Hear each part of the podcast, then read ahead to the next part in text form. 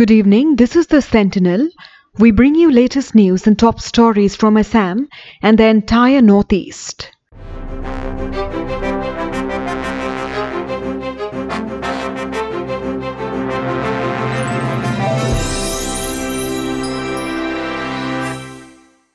A historic Bodo peace accord was signed between the centre, the state government, and Bodo stakeholders, which includes NDFB and its factions today. The accord saw the announcement of various measures to ensure the territorial and cultural integrity of the region. Several institutes will be set up to bring growth and development to the region. The agreement fully reaffirms the territorial integrity of Assam, said Assam Minister Himanta Biswa Sharma. A committee set up by state government will look at the inclusion of new villages that has a substantial population of tribal people within Bodoland Territorial Area District. The ones with no substantial Bodo tribal population will be excluded, Sharma said.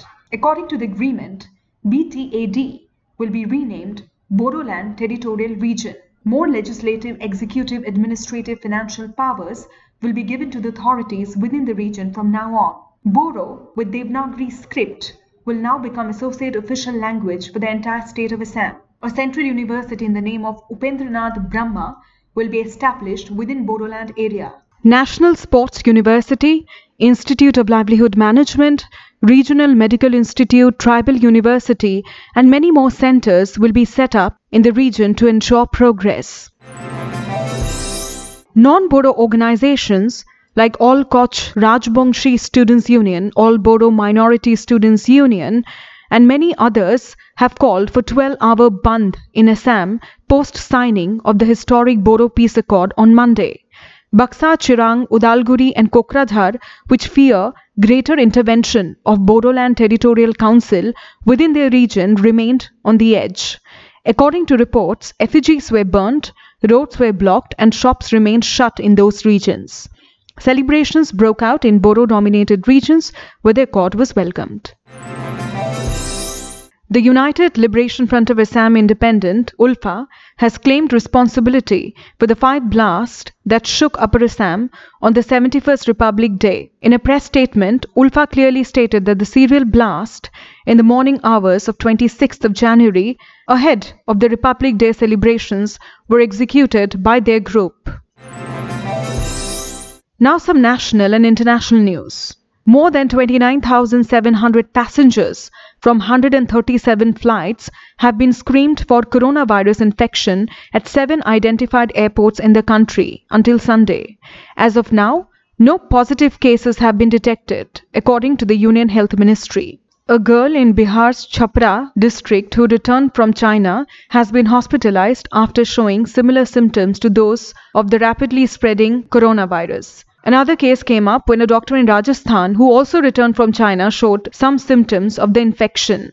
The suspected patient's blood sample will be sent to National Institute of Virology in Pune, officials announced. Apart from that, more than 100 people have been kept under observation in Kerala and Maharashtra for screening purposes to check the spread of this infection. In China, the virus has killed at least 80 individuals and infected nearly 2,000 so far. Ceremonial border personnel meetings between the Indian Army and China's People's Liberation Army were organized at Nathula, Bumla, and Kibitu on 26 January 2020 to jointly celebrate the 71st Republic Day and Chinese Lunar Year. A gift exchange ceremony was also organized by the Indian Army for PLA at Kongrala in North Sikkim. The BPM mechanism has evolved into an important interface where local issues get discussed and are resolved, thereby fostering confidence amongst the border guarding troops. This ensures the prevalence of peace and tranquility along the LAC. Sri Guru Ravi Das Sabha, a well known Dalit group in the US, on Sunday organized a protest against Gurpatwant Singh Pannu, an activist of Sikhs for Justice SFJ, for allegedly burning a copy of Indian constitution drafted by B.R. Ambedkar, one of the most celebrated leaders of the Dalit. Ashok Mahi, president of the Dalit group, told media that his group had seen a video of the burning of the Indian constitution, which is why they were protesting outside the SFJ office in New York. Mahi said that they were much upset by Pannu's act and had reached out to his organization to register strong feelings against it. Mahi said that the incident had hurt sentiments of many. American basketball legend Kobe Bryant and his daughter died in a helicopter crash in the city of Calabasas in California. Bryant was a five time NBA champion. He played for LA Lakers and was considered one of the best basketball players of all time. His 13 year old daughter, Gianna, also died in the accident. As fans all around the world mourned the death of the legend, the NBA released a statement. It said, the NBA family is devastated by the tragic passing of Kobe Bryant and his daughter Gianna. That's all for tonight. Thank you for listening.